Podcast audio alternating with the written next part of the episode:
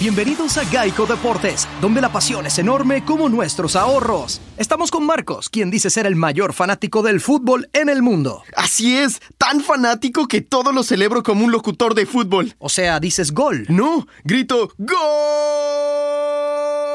Pero, ok. ¡Wow! Ese es el grito de gol más largo que he escuchado. ¿En serio? ¡Ah, qué felicidad! ¡Gol! Geico, somos grandes fanáticos de ahorrarte dinero.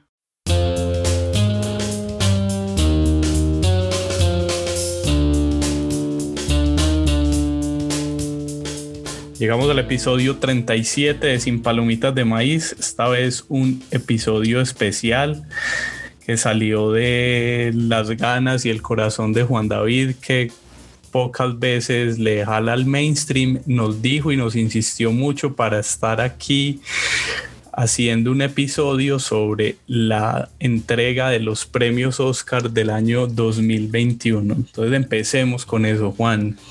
¿De dónde salen las ganas de hacer esto? Vos que paraste de ver series escandinavas para ver las películas nominadas al Oscar este año? No, o sea, a mí me gusta eh, verme como la gala en Twitter eh, porque es muy divertida, es, eh, está todo el morbo ahí, es como el reinado para los ñoños audiovisuales. Pero no me gusta porque ya la gente le da mucha prioridad encima de todo, como si fuera um, la mejor lista de, películas y documentales y al final sigue siendo muy occidental, eh, muy academia porque al final premia judíos y gringos. Y entonces termino como me veo las primeras, la, eh, como le doy importancia a las categorías más importantes. Pero este año, por la pandemia, porque estamos encerrados, muchas películas y muchos cortos y muchos documentales están en plataforma porque los estados vieron obligados, eh, etcétera, los cines están cerrados. Entonces sí me pude ver muchas, entonces creo que me emocioné por eso y por eso los invité a, conversar. Muy bien, y estamos hoy aquí también con Felipe, como siempre, para hablar de premios Oscar. Y tenemos un invitado que es la segunda vez que nos acompaña en Sin Palomitas de Maíz porque hizo la tarea muy juicioso de ver la mayoría de las películas y está otra vez con nosotros Santiago Hernández, arroba Santiago Pájaro, que estuvo hace ya varios episodios hablando de Los Soprano. Cuando grabamos físicamente, cuando nos, cuando nos veíamos. ¿Qué más, Santiago? Cuando podíamos, cuando podíamos estar uno frente al otro. Gente, no, muy bien, muy bien. También hice la tarea. No, ya la había adelantado. Es más, con Juan habíamos hablado que ya la habíamos adelantado.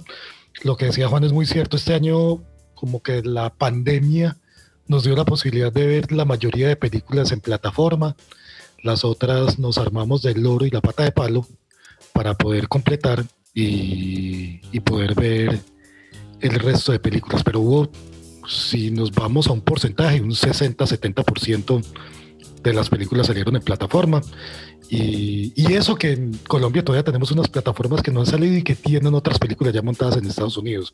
O sea, para el consumidor de Estados Unidos, prácticamente el 90% la puedo ver en plataformas sin ir a las, a las salas de cine. Y a propósito del loro y la pata de palo, pues en Colombia es la única opción para ver las que no están en plataformas, porque las que creo que ninguna de las nominadas ha llegado así a salas y las que llegaron en las salas que estuvieron abiertas no están nominadas, por lo menos en las categorías importantes como Tenet, que tal vez sí estuvo en salas aquí en Colombia, pero no, no llegó a los nominados. No, no está en ningún lado.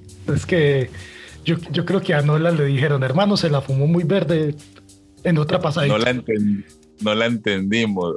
Siguiente pregunta, señor periodista. Pues sobre esa media hora de locura, tranquilo hermano, que la próxima pasadita.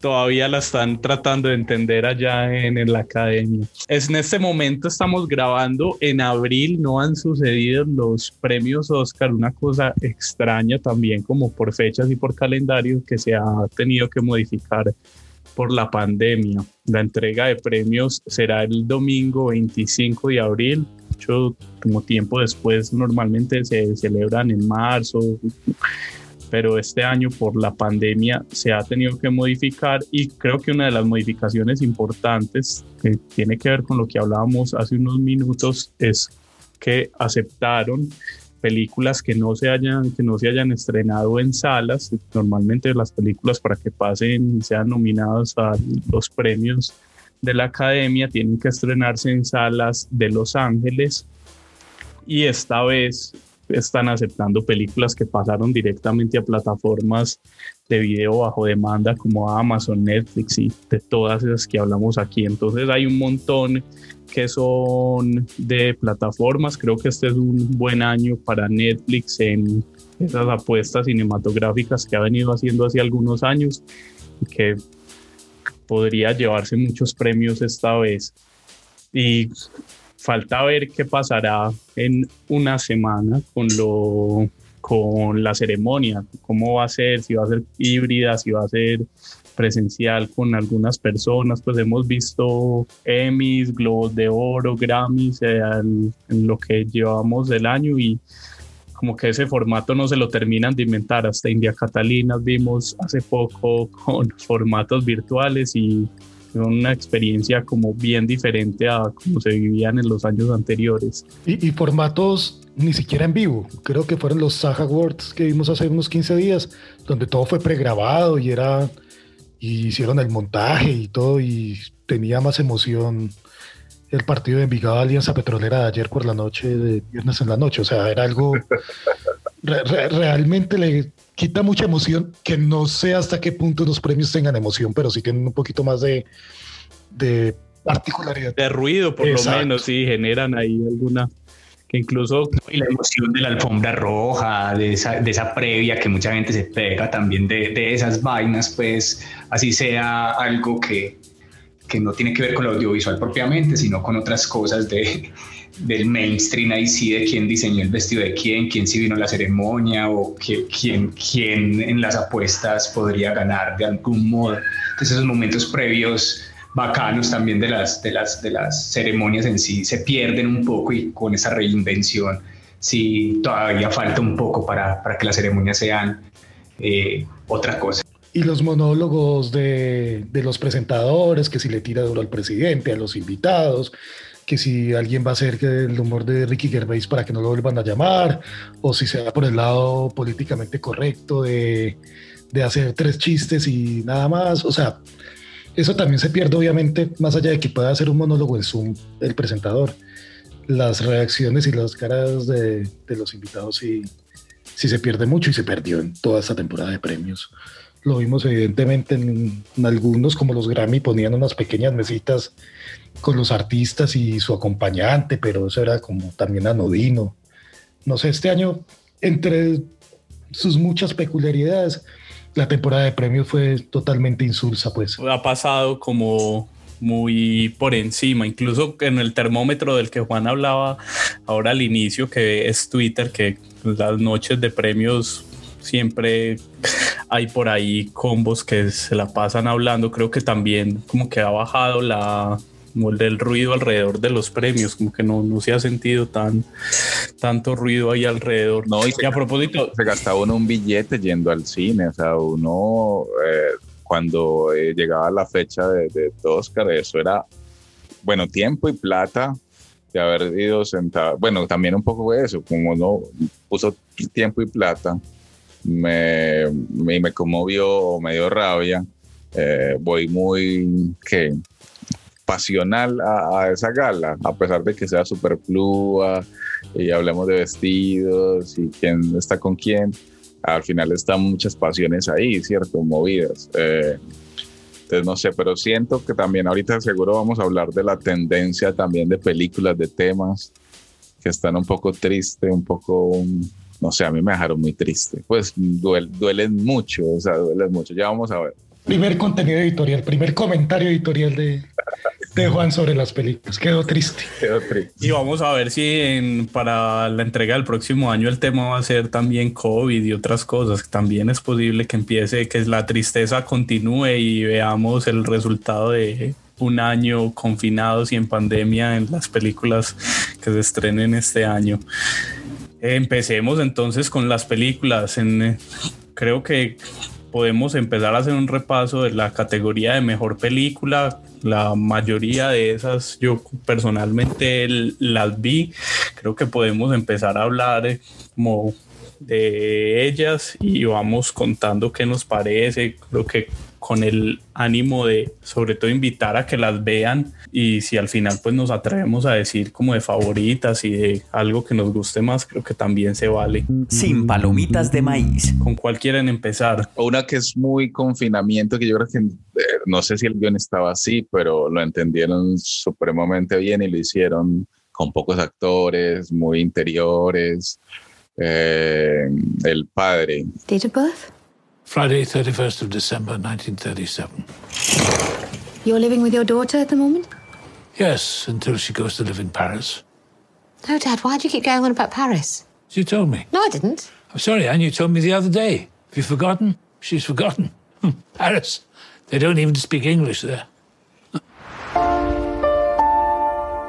Dad, I'd like you to meet Laura. How do you ah, do, sir? I say, you're gorgeous. Thank you. I must say he's charming. Yeah, not always.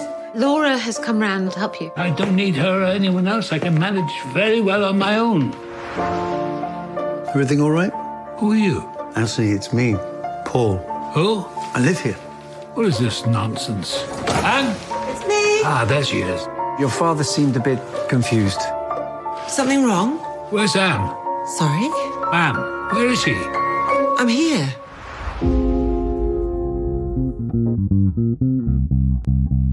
Me la vi ayer y quedé mal. O sea, yo creo que no estoy preparado para ser viejito, hermano. O sea, esa película es demencial y comienzo a, a decirlo un poquitico para que me ayuden. ¿Qué, qué sintieron ustedes? Eh, el actor es Su Majestad. Anthony Hopkins. Anthony, Don Anthony, y el personaje tiene su mismo nombre, Anthony, y es un viejito que vive en Londres. Eh, me recuerdo mucho a mi abuelo en sus últimas épocas, que iba a la tienda por leche y, volvía sin leche y sin plata, se le perdían los tabacos, comenzaba a acusar a las empleadas que le robaban cosas. A mí, bueno, yo vivía con él un poco. Eso es, la vejez, el Alzheimer, el re, que se le revuelven a uno las cosas, que lo van a llevar por un asilo de ancianos o no, la hija es una tirana.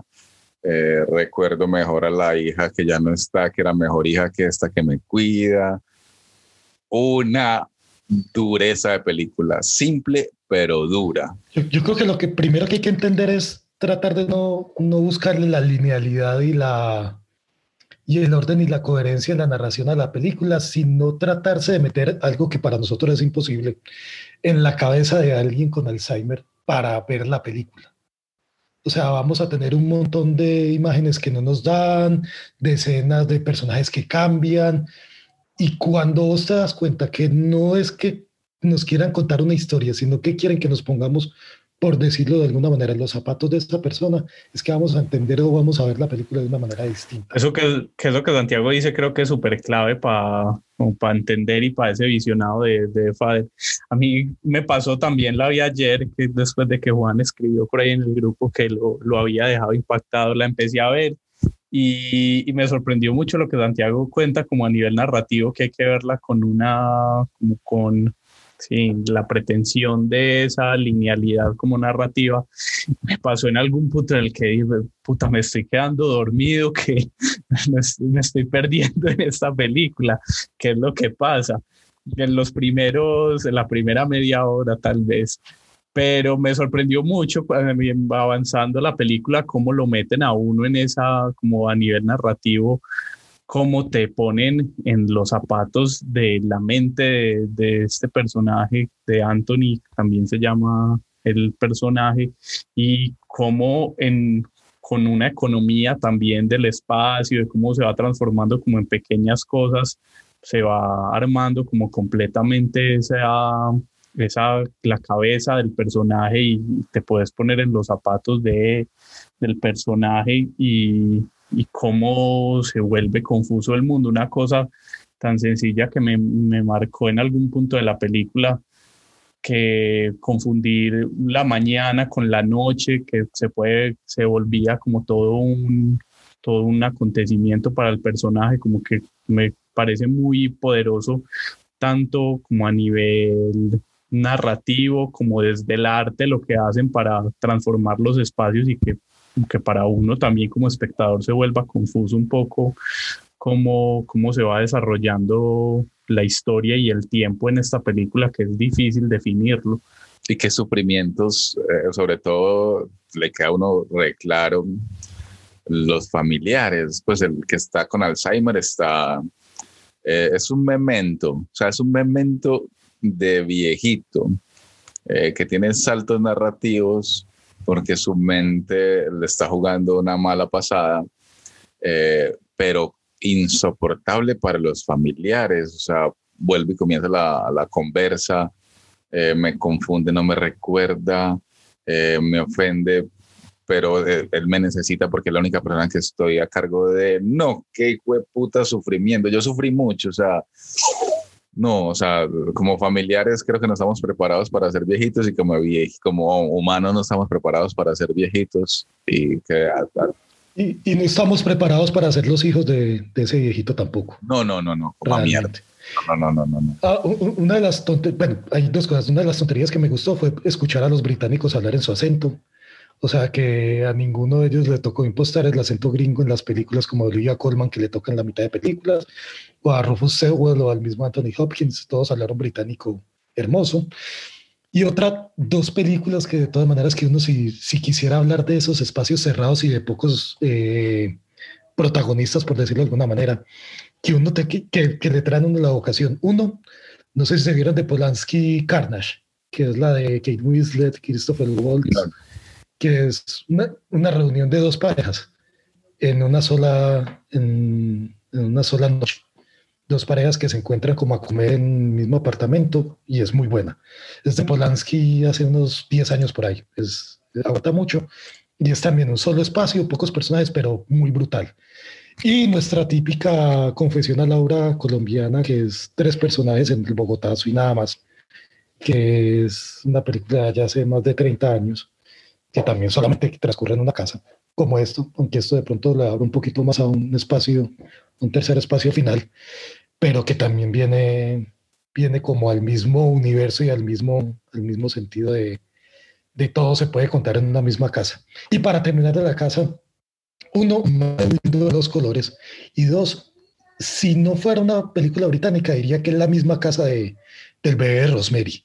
Qué casa tan parecida al bebé Rosemary. Uy, Dios mío, yo, la, división y todas las cosas me da hasta susto ver ese bebé de Rosemary y que, que, apareciera por ahí Mia Farrow con, con el bebé por ahí rodando.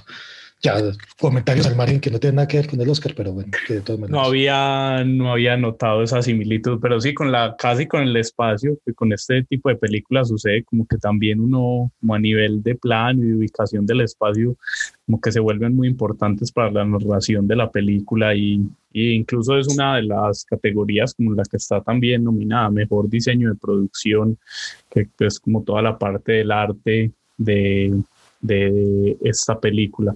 The Father también está nominada a Mejor Guión Adaptado, Mejor Actor para Anthony Hopkins, Mejor Actriz de Reparto para Olivia Colman y Mejor Montaje también está ahí nominada de Father.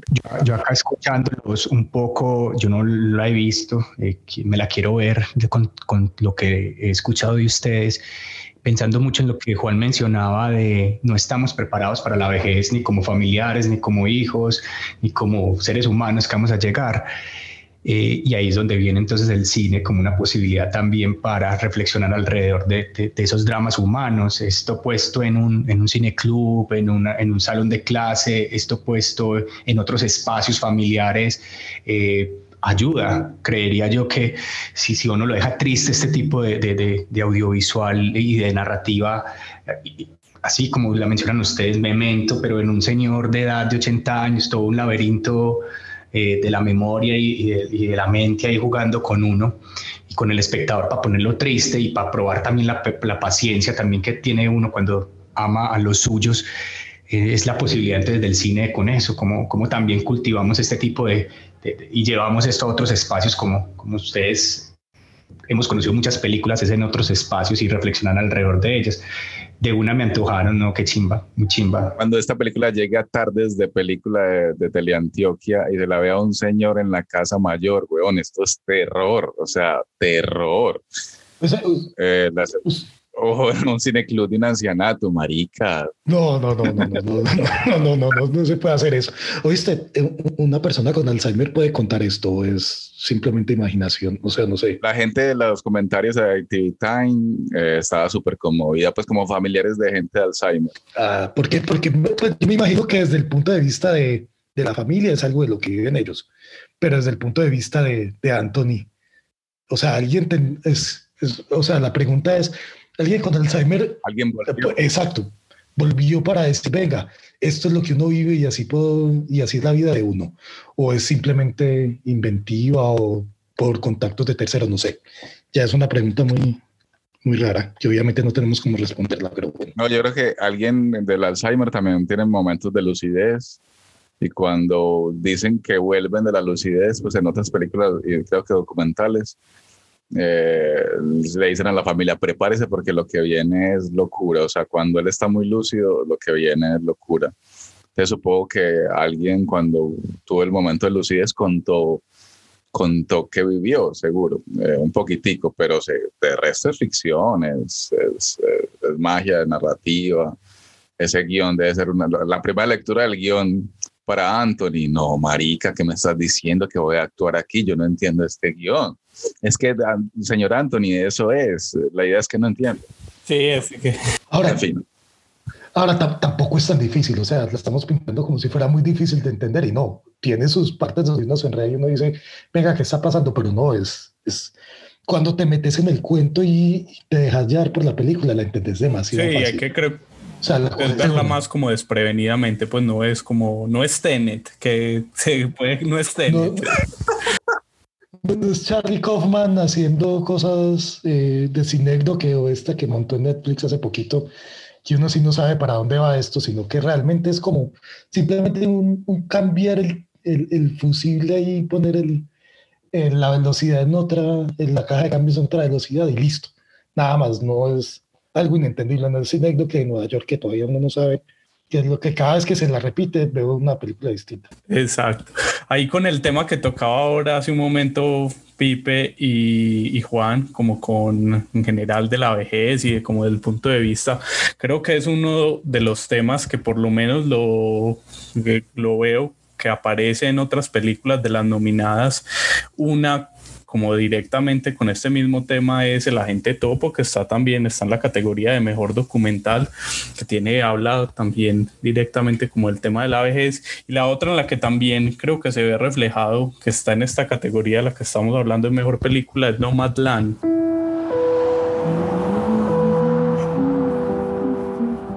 You are one of those lucky people that can travel anywhere.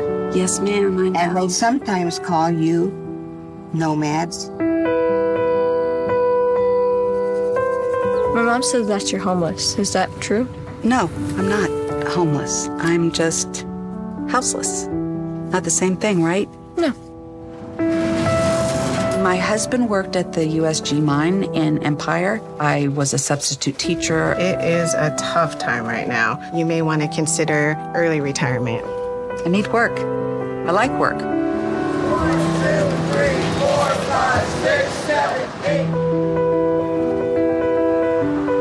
Welcome to Badlands Spa. Creo que directamente no es como el, el, tema principal de la película, pero sí se ve reflejada mucho en cómo, cómo distintas versiones de, del cuidado y cómo al final de la vida los adultos mayores pueden, pues es un mundo entero en el que que uno no se detiene a pensar como en este momento de la vida, como a, en dónde va a terminar esta, esta historia. Entonces, si quieren, les propongo que hablemos un poco de Nomadland y ahora retomamos la categoría de documentales en la que seguro hablaremos de Agente Topo. A mí me gustó Nomadland, eh, a pesar de que un comentario en, el hilo de, de, películas de Oscar eh, de Santiago me la dañó un poco porque alguien le comentó que la actriz era un poco fajarda, un poco tibia, Eh, la actriz, eh, la no sé el nombre porque soy malo para los nombres, pero la recuerdan. Frances McDormand. Por Fargo. Sí, señor. O sea, se ganó el Oscar por Fargo, una puta actuación. Ella es lo mismo en esta película, pero viejita. Ella es alguien que, que se le murió el marido en un pueblo que fue abandonado porque la empresa que realmente le daba gasolina al, pueblito, Empire, se, acabó. Y echaron a todo el mundo y en fin, entonces el resumen es que ella se le muere su esposo y coge la camioneta, su furgón, su van y se pone a hacer eso, nómada por Estados Unidos, viviendo en una casa rodante y ahí entra todo el tema, los no jubilados, no les alcanza el, tiempo de trabajo para tener una jubilación eh, buena, eh, y este se van por, el, por eh, Estados Unidos de parqueadero en parqueadero y hay un montón de gente así, gente que ella lo dice muy bonito, como no sin casa, sino como que abandonaron la casa, o sea, no tienen casa, pero no son sin casa, una cosa así súper bonita. No sé qué sintieron al verla, a mí me gustó muchísimo, a pesar de la actriz, porque pues vaya que no, no, no, no sé, no termina de cuajar, pero la película me, pareció un encanto. hay que partir de algo, que la actriz es la única actriz como tal. Hay demasiados actores naturales o actores primerizos pues, en la película y creo que se ve. Creo que, que lo que le quita a Nomadland la, como esa fuerza de ser una película arrolladora es que no tiene todos esos actores detrás poderosos que la podrían llevar más allá de, de Frances McDormand, que como lo dice Juan es ya una muy, muy fuerte en, la, en el mundo de la actuación. La otra es que ese, ese mundo de esa América profunda que muchas veces hemos hablado y que en muchas películas se está retratando es una cosa entre encantadora y aterradora. O sea, nosotros que nos miramos y decimos somos un pueblo desastroso, vamos y vemos Estados Unidos y pues sí, vemos Billions y vemos la Manhattan de, de Scorsese y de Woody Allen y decimos ese es el primer mundo pero después vemos no más, vemos una serie de películas de esa América profunda que nos han mostrado en los últimos años y nosotros decimos, no, maricas, están más tostados que nosotros, o pueden estar peor que nosotros, y es como algo de compaginar esas historias y algo, y, y, es lo que pasa en esas normas, la, voz te golpea porque pues decís, eso es, eso, es, eso es otro mundo, y esa es otra, y esa es otra vuelta. A, a, a mí no me choca tanto, aunque creo que sí, ya la cara de sufrimiento de McDormand es una cosa, es una impronta muy brava. Ella trabajó mucho con los Cohen, ella trabajó mucho con los Cohen y es como una, una actriz muy de, de culto para los directores. Y ella la saca muy adelante, pues, y, y, y, y, la película es buena, pero no sé, hay que, hay, hay, hay que como en la mitad también. La pelada muy tesa, la directora Ahora sí, hablando de la directora, yo creo que esa pelada sí es la, la que tiene la, el favoritismo y la que va adelante. Chloe Sajo. Para mejor dirección. Ey, esa pelada sí. es muy tres, cuatro películas. Es una sardina china, es que pues sardinas porque todos todos los que tengan menos edad que yo son que tengan la misma edad son, son clasifican para sardinos. Y la pelada creo que la creo que era la tercera película apenas. Y hace de todo, la directora, la productora, la guionista, las, es como que el salto de alguien que normalmente trabajaría o ganaría en Cannes o en Toronto o en Sundance, cómo se, se toma las se toma los Oscars, por decirlo de alguna manera. Muy tesa, me parece muy tesa la, lo, que hace esta chica con, con su película, que realmente es su película, porque ya sé casi todo. Mi Nomadland me gustó bastante, me parece como el momento de verla como un ejercicio de descubrir muchas cosas, que decía Santiago, como en comparación a una parte que muestra el cine las grandes ciudades en Estados Unidos, que nos muestra un mundo como completamente diferente en la fotografía, como por todos los paisajes y como esos desiertos que se recorren el personaje. Y además como en, en la historia y en los modos de vida de estos nómadas de de esa América profunda en las formas de ver el trabajo, por ejemplo, en esas temporadas de, de fin de año, leía incluso que es una cosa habitual, eso que hace eso que se ve en la película, que Amazon busca, busca personas que trabajen solo por temporadas, que vivan en sus casas y que se mueven por todo el país, como que hay mucha cultura alrededor de este movimiento y, cuando veía la película, pues creo que lo ponía uno a preguntarse de cosas muy sencillas que uno da como por sentados en una casa, como, no sé, como un baño, como lavar los platos, que cuando tu casa es un vehículo cambia por completo. Y el otro tema importante que toca la, la película son las relaciones también y cómo se forman esas relaciones entre los nómadas, que de alguna forma todos habitan el mundo de las carreteras, pero cada uno está en su, en su mundo y en su camino y te puedes volver a encontrar, pero son, son relaciones de, de carretera, pues de que te le encontrás un momento y, y seguís.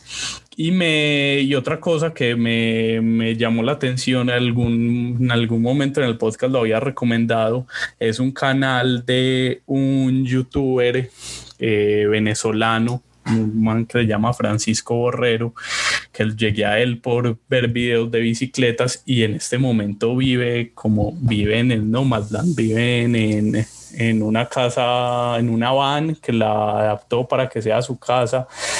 Y, y se mueve por todo Estados Unidos haciendo eso y como que me me, cuando vi la película fue como conectar varios puntos de vista de, de eso que veo, por ejemplo, en, el, en YouTube con este man, con Francisco y con, con, lo que relata en sus videoblogs, a lo que cuentan las películas, que es un modo de vida de muchas personas en Estados Unidos, de no, no solamente personas mayores, sino de inmigrantes, seguro personas jóvenes también, y que hay como mucho movimiento alrededor de esa cultura de, de ser nómadas. Y al final yo siento que es una crítica, bueno, que realmente el fracaso del sueño americano, otra película que muestra que el fracaso del sueño americano existe, eh, y sobre todo el, la locura esta después de las burbujas eh, financieras de las compras de casas, de gente que realmente la gente que tiene casa es, se compra algo que no puede pagar,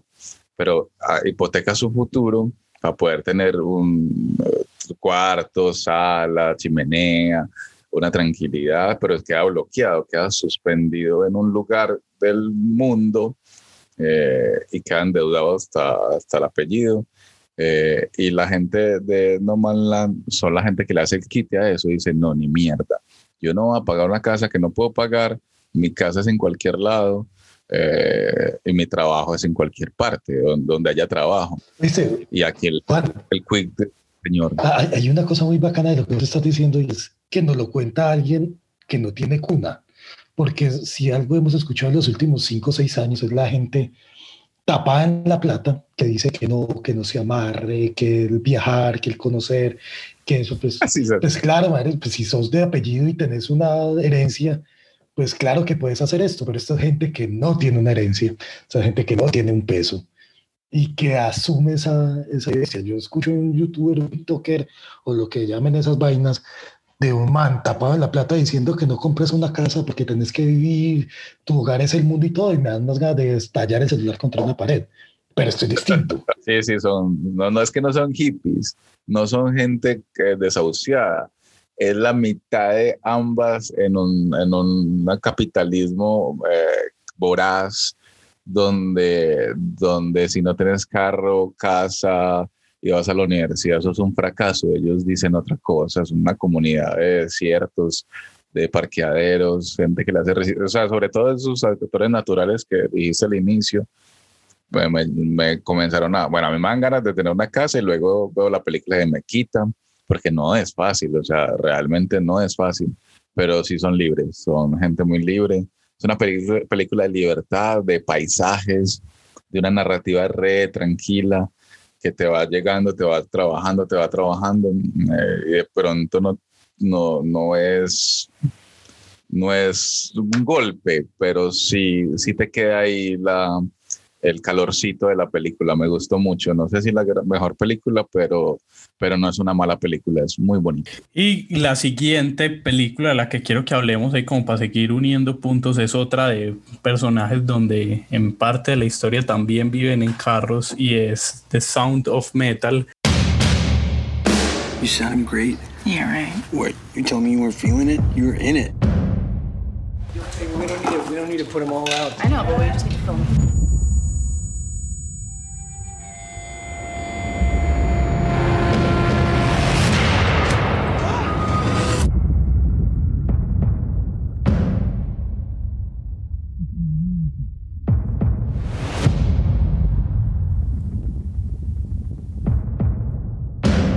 Your hearing is deteriorating rapidly.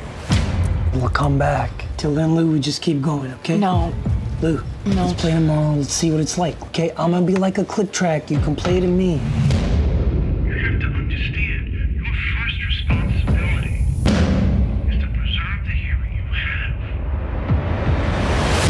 I can't hear you. Do you understand me? I can't. I'm deaf. I'm deaf.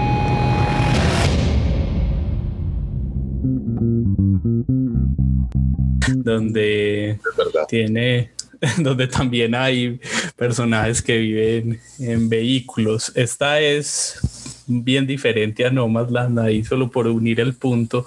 Esta me gustó, creo que es una de mis favoritas. Esta la pueden ver ya mismo en Amazon Prime Video. Las dos anteriores no dijimos dónde porque creo que solamente en Colombia su proveedor de piratería de confianza, pero de Sound of Metal se puede ver en, en Prime Video. Yo, yo creo que a todos nosotros, esta generación, así me uno a ustedes siendo mucho más viejo, eh, ah, nosotros tenemos, crecimos con la vida de, de- con la idea de que alguno, todos podríamos ser un rockstar, entonces creo que eso es lo primero que nos engancha.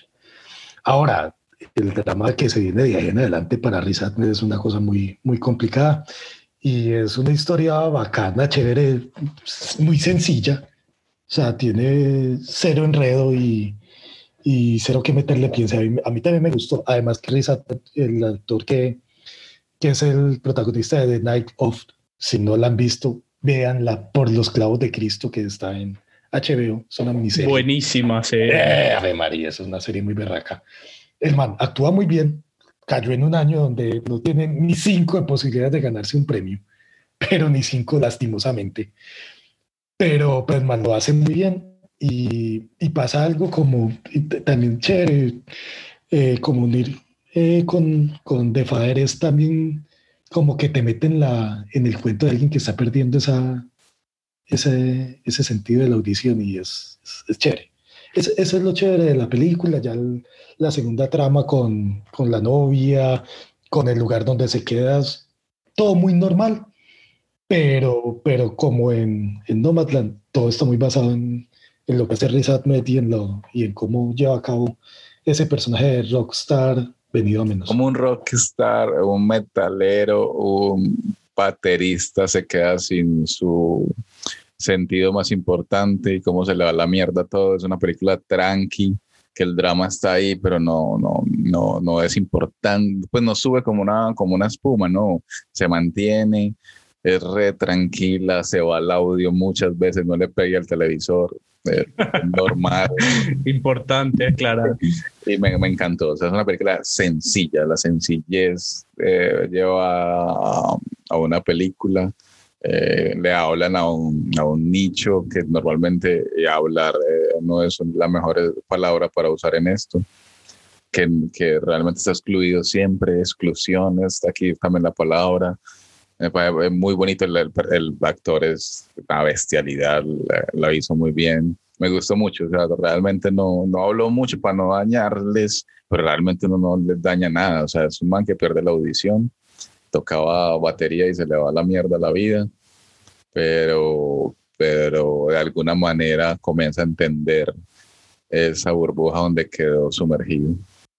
Puede que no sea la película que más premios vaya a ganar ni la más ni la más recordada dentro de 10, 15 años, pero creo que es la que debe ver todo el mundo sin y le va a gustar sin discusión. O sea, no va a entrar como a decir, no, es que como ciertas películas que necesitan cierto ojo, cierto ritmo o cierta disposición. No, nada, esta te la ves y, la, y, la, te, y te va a gustar.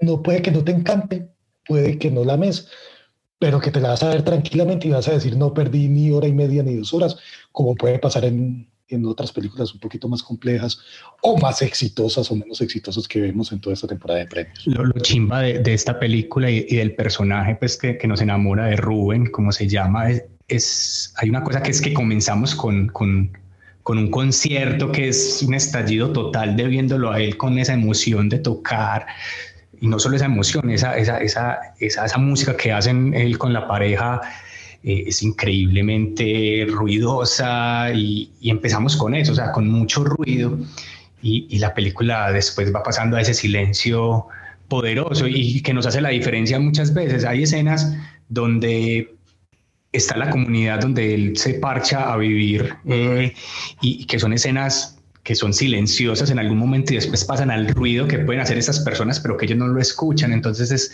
eso de colocarnos en el lugar del personaje y, y de su drama, porque aunque es una historia sencilla, en última no está tan sencilla. Es un baterista que su vida es tocar batería y vivir en una furgoneta de estas que estamos hablando ahorita, pierde la audición y ¿qué hace usted con su vida entonces?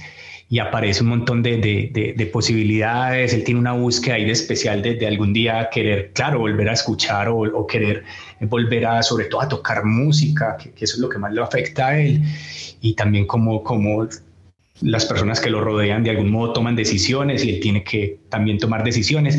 Y me parece muy lindo también en, en, en últimas el, el, la posibilidad que él tiene de llegar a este tipo de comunidades y, y donde ya la gente asume eh, que esto no es una discapacidad, esta es mi vida eh, sorda y ya nosotros a partir de ahí eh, estamos viviendo con esa, con esa posibilidad.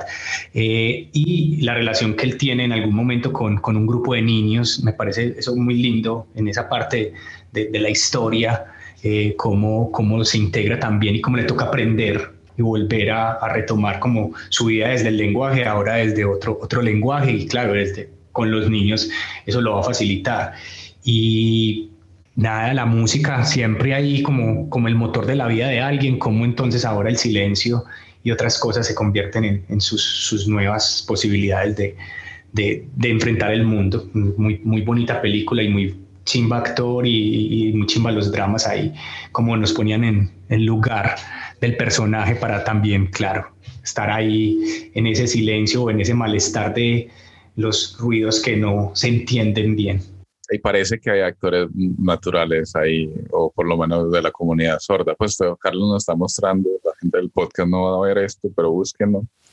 ¿Cómo, cómo llama esto? Entrevistas, eh, todo lo extra de, de, a la gente del crew eh, y, y, no sé, mucha gente es como parece realmente eran sordos de verdad, entonces supongo que el, el actor tuvo que hacer un trabajo más de eso de sumergirse en, en, en, lo que lo metieron, en lo que se metió, en lo que la eh, quiso hacer. Eh, una cosita ahí de la música, la, al inicio hay mucha música, qué música tan bonita hacían, qué música tan depresivamente bonita hacían. Eh, también unos nomás eh, rockeros y no sé, ahí está, muy bonita eh, del emplay, que no hay pérdida de eso, no sé, vuelve y reafirmo lo de Santiago, seguro la dejan y no la dejan, la dejan sin premios, pero pero está ahí para que la veamos, muy bonito. Sound of Metal está nominada a Mejor Película, Mejor Actor con Riz Ahmed, Mejor Actor de Reparto, Mejor Guión Original, Mejor Sonido y Mejor Edición. Puede que alguno de esos sí se los lleve a, tal vez de los técnicos. Eh, ¿Con cuál película seguimos? ¿Qué quieren? Sabes que para hablar como de toda esa, esa América y, y esas vidas de carrera y de, y de pueblo, Minari. David, look! They're wheels! Wheels? 여기 대체 어디야? 집이지. 우리 새로 시작한다고 그랬잖아. 이게 그거야. 아빠는 빅 가든 하나 만들 거야. What a wonderful day to be in the house of the Lord. If you're here with us for the first time, please stand. What a beautiful family. Glad you're here. How's your daddy like that new farm? You drawing things good, doing things right. Yes. 미국 애들은 할머니랑 같이 방 쓰는 거 싫어한다던데. But I don't like Grandma. 쟤는 안 그래요. 한국애니까. Grandma smells like Korea. 야, 뭐라고? 그랜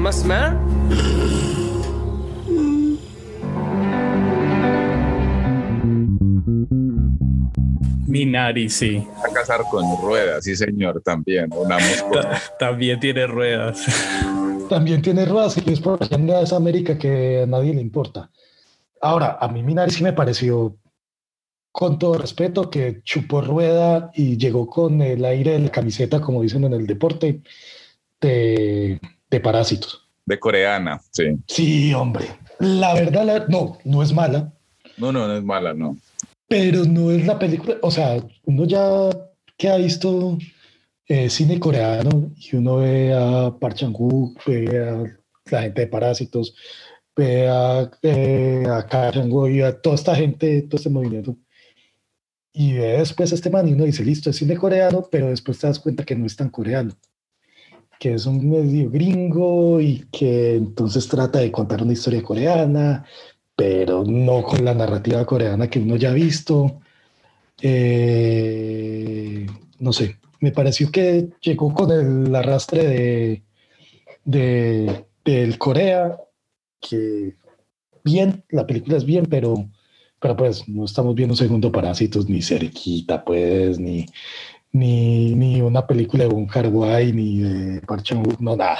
No, es totalmente distinto. Incluso para el público, yo creo que si que el público como desprevenido llega a Minari, como puede uno ver en este momento Parásitos en Netflix y, y lo sorprende y nos sorprendió el año pasado, creo que con Minari no pasa, es una historia muy sencilla, tal vez también de ese sueño americano, de más como, como lo ve en una familia coreana y una historia muy, muy tranquila, muy sencilla, incluso pues es también muy bonita como la forma en la que la cuentan, pero sí creo que llegó y puede que no pase mucho con Minari realmente en los premios. A mí yo la vi incluso antes de que la nominaran. Cuando la vi me, me- me gustó, me pareció pues como una, una historia sencilla y bonita, ¿Por qué la buscaste? ¿Por qué? ¿Qué te pasó en la vida? No, me la recomendaron, me dijeron, mira, mírate esta, esta película y la, y la vi un domingo como de, de desparche y me, pues, para pasar el rato, pues ya después fue que me sorprendió como todo lo que, sucedió y que llegó a, a estar nominada Mejor Película, pues que creo que lo que dice Santiago, sí, llegó con, con lo último, pero es una película así muy sencilla, muy que cuenta un- la historia de una familia que llega al interior de, de Estados Unidos, no recuerdo muy bien si la población se dice, y Arkansas. que ahí está Arkansas. Hice una vez. Una vez. Y con el, con el sueño como de empezar a cultivar y a crecer como de la agricultura en un terreno que como con una promesa de que podría hacer mucho y que finalmente pues a punta de pasión del padre de la familia termina haciendo algo y del drama de- detrás de eso, de, del agua, del, del granero, pues es De la abuela. De la abuela. Sí, es una historia cercana, pues que te sentís como adentro, muy íntima, no es como el, el gran drama. Y es bonita, pues no, no encuentro como grandes como highlights para rescatar de Minari o si a ustedes les movió alguna otra cosa más allá de lo que vieron. A, a- a mí me gustó mucho el, el, el peladito, David el niño. Obviamente es un Putica, Qué hijo de putica, weón. Sí. Eh, genial, pues el peladito, además de enternecedor, es muy buen, muy buen actor. Y me pareció estar viendo una buena película, pero como de otro festival, como que venga, usted que está haciendo los Oscars, usted por qué me metió acá, si usted debería estar en, en otro tipo de festival. Pero, pero sí, no, o sea, para nada mala, es una historia muy sencilla, sino que, no sé, todos creo que cuando llegamos a Minari estábamos esperando otra, otro tipo de, de, de película y bien, no es una, no, no es una decepción, es encontrarse con algo distinto algo distinto que, que seguramente verías en Cannes y no en los Oscars. Y yo siento pues que hay un hilo que une a todas estas mejores películas de este año, que es la terquedad. O sea, si ustedes las miran en nombres, no hay uno en cada, cada película, lo que las une son personajes tercos, temas tercos, eh, cosas que, que, no los paran. Este es un señor terco también, con su familia se va a la ruralidad, a, no sé a qué va, a, no, a no trabajar en lo que trabaja, que también es un trabajo raro. Muy raro. Ver de la nalga los pollos, a ver si es pollo o polla, eso es lo que es, está evitando eso, ¿cierto? La música muy bonita, me pareció muy bonita, creo que, que, que es protagonista, eh, es bella, pero es la menor de toda esta lista. Me gustó, pero le di siete. O sea, eso no, no pasa de ahí y eso forzadito, pues. Ahí con lo que Santiago decía de festivales, yo aquí medio leyendo fichas de Wikipedia de cada una de las películas veo un punto en común y es que muchas de estas películas que llegaron nominadas a Mejor Película se estrenaron en el Festival de Sundance, que es de los primeros que se hace en el año que se estrenaron seguro en enero de 2020 y que muy posiblemente las, las nominadas están bebieron de eso que se alcanzó a estrenar en festivales, que realmente fue muy poquito por lo que se hizo en 2020.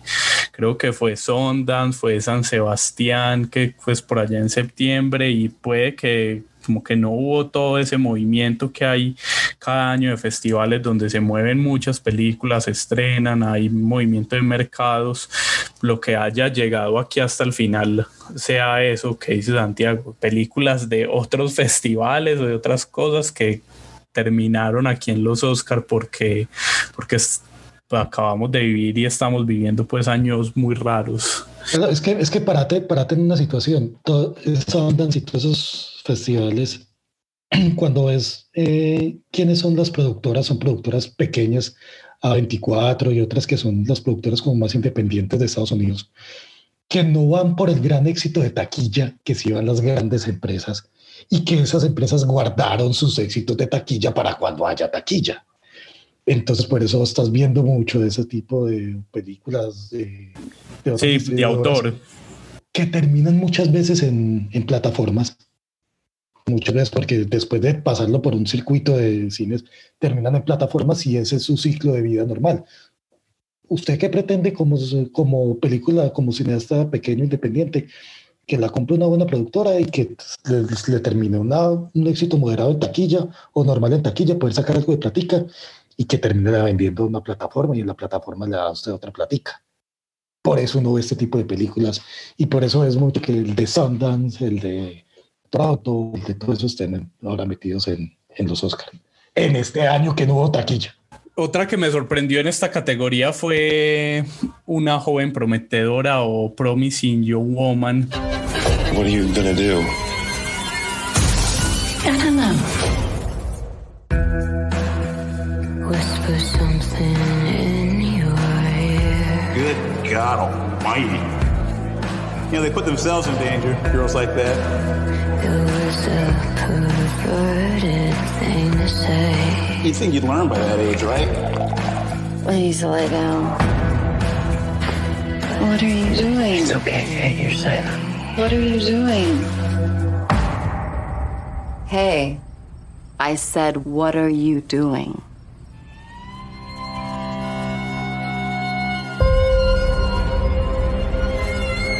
Every week, I go to a club. I act like I'm too drunk to stand. And every week, a nice guy comes over to see if I'm okay. You okay? You are so pretty. La vi esta mañana antes de grabar este podcast y cuando la vi me me sorprendí un poco de, haber llegado hasta aquí, tal vez por ese esnovismo con el que se siguen seleccionando películas para los Oscar y para estas categorías, pero cuando la vi me, me gustó, fue la última que vi antes de empezar a grabar aquí, me parece que es como, como la refrescante de esta categoría, como una película sin muchas pretensiones, que es incluso divertida. Divertida, ¿dónde le ves lo divertido? O sea, hay un tag que dices que eso no es comedia, es un es una puta, Ah, es una puta- comedia negra. No, eso no es negro, huevón. O sea, no es, es no- o sea, cualquier rastro de esperanza se lo barre esa película. Esa película es dura de ver, dura de cojones. Seas hombre, mujer, travesti, lo que sea neutro, dura de ver, dura de procesar. Eh, la moraleja es, es- es- es la venganza. A mí me gustó, o sea, desde la edición, la, la narrativa, me parece muy buena, muy buena, muy buena, pero, pero no para ver para el desayuno, ni para ver en pareja. Cuidado con eso, muchachos, esa película eh, trae, trae, que, trae trampita, trae trampita. Me gustó. Eh, me- Desde la primera secuencia se ve la trampa.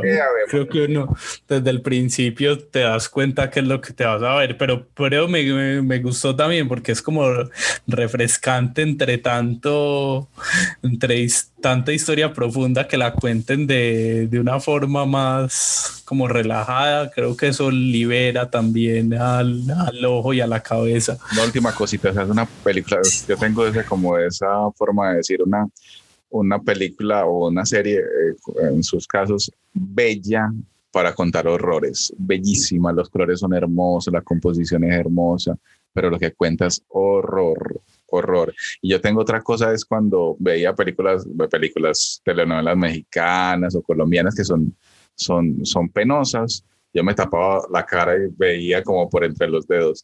Esta película, muchos sectores de la película vi entre los dedos, porque es penosa de lo que hacemos los hombres, de, en fin, no sé, Santi, cómo, cómo la cogiste, cómo la sentiste. Me, me- me hiciste acordar de Tenemos que hablar de Kevin. ¿Has visto esa película? No. No. Ah, esa es la película anticonceptiva por naturaleza. Veas esa película para que salgas en la sectoría pro familia ipso, facto. Así cuando hablas de esas películas como de que son vergonzosas, que son bonitas contando horrores.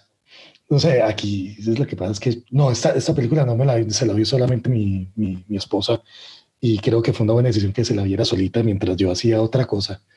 Pero me queda como entre todo lo que entre todo lo que he visto y lo que he leído, que Carey Mulligan es la que se lleva la, la, la película al hombro.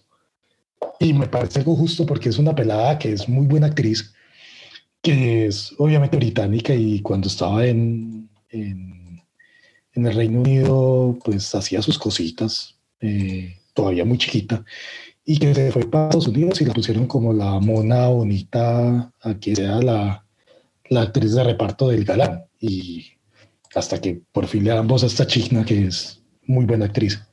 Entonces eso, eso me alegra mucho de, de su caso. Además que a mí me encanta pues como físicamente, pues no me gusta rubia, pero ¿qué más vamos a hacer? En Hollywood les encanta rubias. Hay nada, no hay nada que hacer. Déjela con el pelito negro como en Education y de pronto hablamos. Pero es la que, la que menos tengo para hablar, pero es la que más tengo para contar. Si es verdad que Carey Mulligan es la que se lleva la película pues, en el hombro o, o no lo es tanto. Sí, así es totalmente. Ya creo que es la que soporta toda la película y hace que la historia avance. Es como el personaje en el que siempre te, te estás preguntando y sobre el que Pero hay que bancarlo. Hágale esfuerzo. Le Promising Young Woman trata de un personaje que se llama eh, Cassandra. Casey es el como sí, el diminutivo. Y eh, sobre la venganza, como dice Juan David, creo que desde la primera secuencia uno se da cuenta que ese es el tema principal y está contada de como mu- con colores de una forma muy bonita, como visualmente eh, estas venganzas. Entonces Casey eh, tiene un diario donde va como llevando la cuenta de venganzas de hombres que se que ella sale a la calle, se hace pasar como si estuviera borracha y los hombres se aprovechan de ella y ella en algún punto de la noche cuando ve que llegan al punto de no retorno vuelve a, como a su normalidad, deja de hacerse eh, como si estuviera borracha y los para y les dice claramente, sos un abusador, sos un acosador. Todo eso a partir de una cosa, de un tema de fondo que vamos descubriendo durante la película de un episodio de abuso sexual a su mejor amiga durante sus, sus, estudios pues en la, en la universidad, sí, en la facultad de, de medicina. Y vamos viendo, pues, por un lado, la historia de venganza, que creo que es como el gancho inicial con el que te venden la película. Eso que les cuento sucede en esa primera secuencia. Y, y simultáneamente a eso vemos el, eh, lo que por el motivo, el origen de por qué Casey hace eso y, y que la lleva a hacer su, su gran venganza al final de la película.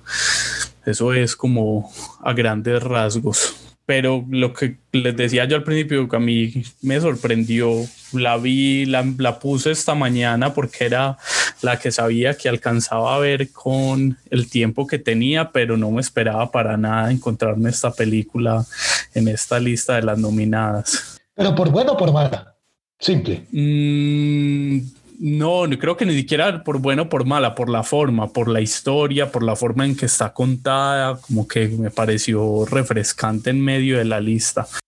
Es lo, que pasa es que escucho y estoy escuchando como un Blue Valentine, por ejemplo, la de Michelle Williams, ¿no? Pues no creo que tan depresiva, pero es como una especie de, de película esa, no sé si la vieron hace... No, pero, no es depresiva. Lo que pasa con, con Promising You Woman es que no es depresiva, como que sí que el personaje tiene una carga emocional muy fuerte siempre que es la que la lleva a hacer todas sus, acciones y la venganza, pero no, pero no, no, lo siento como, como depresiva. Te, carga un dolor, pero las formas en las que se hace y en las formas en las que se cuenta antes creo que se ven como heroicas, como muy muy valientes. Pero Carlos no, no deja donde pararse, o sea, realmente no queda down porque no, no deja gota de esperanza, o sea, no dejan, o sea, realmente, no sé, o sea, eso cuando se filtra Twitter, porque no es muy famosa en este momento, las chicas, el feminismo, eh, la revolución feminista, la va a dejar mucho rato ahí arriba en el hashtag, porque porque el tema o el abuso, los que, los que aprovechan cuando la mujer está borracha, los que no te va a hacer nada si no quieres, marica, está ahí y me parece que temáticamente es muy de hoy. Y está muy bien, y desde porque creo que hace preguntas, lo que vos decías, para, para verla con en compañía de, desde el primer momento la película te interpela y te dice pregúntate por si vos sos así, si también lo harías, si estás en esta situación, ¿qué harías? Que creo que eso está muy bien en la película, y, pero que lo cuenta de una forma donde no te, que no te señala, pero sí te, te hace preguntarte qué harías vos en ese caso. Sí, no, a mí me parece que no es positiva y, y una peli que no me deje con el corazón calientico me, me incomoda, pero no es una mala película. Y creo que como el caso también de Sound of Metal y, Minari, creo que tampoco va a ser una de esas muy destacadas en en la pues en lo que pase en la temporada de premios. Nos vamos ahora para las ciudades, ¿les parece? Para Chicago, donde suceden dos películas que también están nominadas ahí en la categoría de mejor película con cuál quieren irse. Yo quiero eh, coger lo del juicio de los, siete, lo de los siete de Chicago, que en inglés se llama, ¿cómo se llama? The Trial de Chicago 7. We want to underscore again that we're coming to Chicago peacefully, but whether we're given permits or not, we're coming. We're going to Chicago to protest the Vietnam War. There's no place to be right now but in it. We watched for a decade while these rebels without a job tell us how to prosecute a war. Well, they're going to spend their 30s in a federal facility, real time. People say, you know, Abby, are you concerned about an overreaction from the cops? Holy shit. You all right? I was until I saw that. Are the people ready to make opening arguments? At the defense table, Abby Hoffman, Jerry Rubin, Dave Dellinger, Rennie Davis, Lee Weiner, John Freund, Tom Hayden, and Bobby Seale. These defendants had a plan, and the plan was to incite a riot. I call this portion of the trial with friends like these. My trial's begun without my lawyer. The court assumes you are being represented by the Black Panther sitting behind you. Eh, qué pedazo de película. Qué a mí me encantó, pues no sé si estoy adelantándome, pero es el juicio eh, que le pasó a siete líderes estudiantiles, civiles, raciales de la ciudad de Chicago, no, de Estados Unidos, que se fueron a Chicago, una convención demócrata, eh, y se tomaron la ciudad para protestar y decir, paren la guerra de Vietnam. Y y el trasfondo pues es que la, la policía, los cerdos, eh, FBI les hace una trampilla para, um, para, para, que su, su revolución, su, su, protesta no les funcione bien. Y luego hay cambio de gobierno y el cambio de gobierno significa que se monta Nixon, un man más fascista que, que cualquier cosa, y los lleva a juicio pero esa cosa que les estoy contando no les cuenta así, se cuen sí se cuenta lo que les cuento, pero se cuenta de otra manera. La dinámica, la narración eh, es juicio. Realmente el, el, la película es sobre un juicio divertidísimo.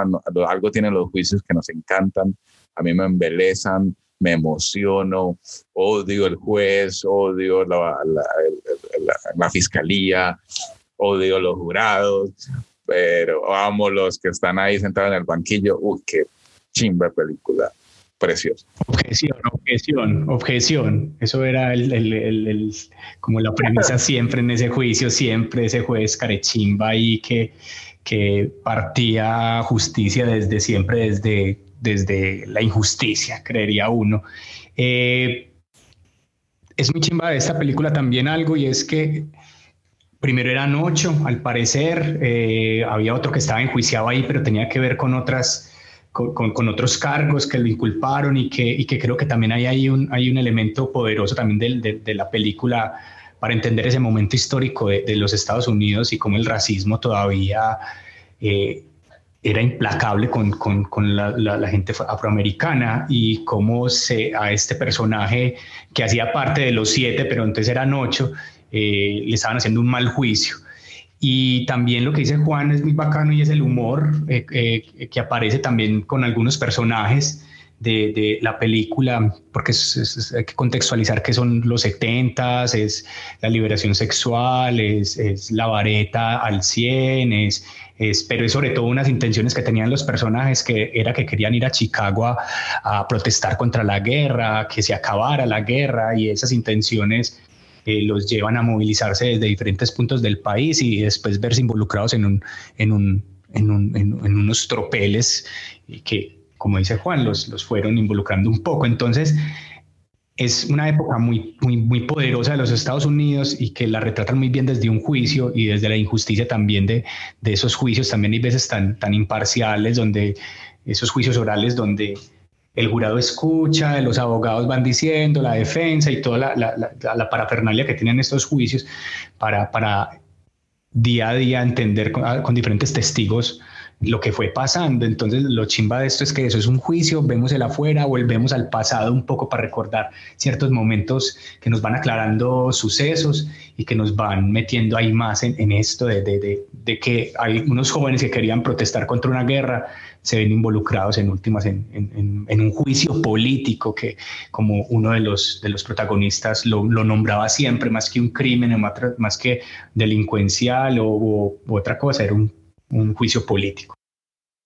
Eh, a, ver, a, a, mí hay dos cosas, es uno, uno del reparto, Sacha Baron Cohen, Jeremy Strong, que es el dios en este momento gracias a, a Succession, ves a Joseph Gordon-Levitt, ves a John Carroll Lynch, que es el de American Horror Story, el, el payaso, ves al tipo que hizo de Doctor Manhattan en, en Watchmen, ves al, a Frank Langella, que es el juez que particularmente, no sé si se acuerdan, fue Nixon en Frost versus Nixon. Frost Nixon hace una película hace como 15 años, él hacía de Nixon, ves a Michael Keaton, o sea, es un reparto de berraco. Y después ves a quien está detrás, que es Aaron Sorkin, que Aaron Sorkin puede ser el mejor guionista slash libretista porque hace de los dos, hace televisión y cine, que tiene los mejores diálogos en este momento en los últimos 20 años de la televisión y el cine. El tipo y se ve toda la mano de Aaron Sorkin en, en el guion. Pues vos si querés diálogos geniales, a Aaron Sorkin. Y aquí hay unas recomendaciones. Busquen The West Wing, que es de él, obviamente, y en, en, YouTube busquen eh, The West Wing Biblia. Y es una conversación entre el presidente de Estados Unidos y una eh, locutora de radio cristiana. Es, ahí está la genialidad de Aaron Sorkin. Esta y del comienzo de Newsroom, que es otra serie que está en HBO, que es porque Estados Unidos no es el principal, la principal potencia del mundo ahí se dan cuenta cuál es la calidad narrativa que tiene este man Y es lo que vemos durante toda la película. Muy basado en las actuaciones, muy basado en una historia real y en los, y en los diálogos que tienen mientras pelean los siete, mientras van al juicio, mientras hablan con el fiscal, mientras habla el juez. O sea, todo está muy basado en eso y, y Sorkin es un mago para eso. Ahora se metió a dirigir y, y me quedo con el Sorkin que está un poquito más detrás y como guionista que como director. Eh, pero la historia es muy buena. La historia es muy buena y hay una cosa que no sé si se dieron cuenta, es temporal con Judas de Black Messiah y hay un personaje que aparece en la dos, aunque no aparece físicamente. Eh, Bobby Seal, que es el que hace el de Watchmen, el negro, también lo mencionan y es parte del, recuento de, de Judas. Es más, hablan del juicio en, en Judas de Black Messiah. Entonces ahí están como las dos conectadas, Chicago y es el mismo tiempo. A mí me gustó mucho la película, pero porque soy un, como pueden darse cuenta, un fanático de Sorkin de una manera ridícula. A mí me gustó mucho también de la película como la posibilidad de descubrir cosas, este tipo de películas cuando también históricas y quedan como también representadas me, lo mueven a uno a leer, a buscar, a hacer más cosas después de ver la película. Los personajes que están en ese juicio, todos son unos tienen como historias muy poderosas atrás. El personaje que representa a Sacha Baron Cohen, después te sentás a leer la vida de, de, no me acuerdo exactamente el nombre del personaje, pero es un mundo entero y, y, la película que es como la puerta de entrada también a muchas cosas y creo que es una apuesta muy importante que tiene Netflix que tengo que decir que cuando la lanzaron, para mí pasó mucho tiempo y desapercibida viéndola ahí entre los recomendados y la vi creo que meses después de, todo el ruido que, que causó y como el que la tuvieran en la primera página de Netflix mucho tiempo, pero cuando la vi me sorprendió bastante y creo que merecido eh, también la nominación y que esté aquí por el guion, por las actuaciones, por todo lo que tiene esta película. Y la siguiente, que también se desarrolla en Chicago, la acaba de mencionar Santiago, es Judas and the Black Messiah. Deputy Chairman Fred Hampton of the Illinois Black Panther Party.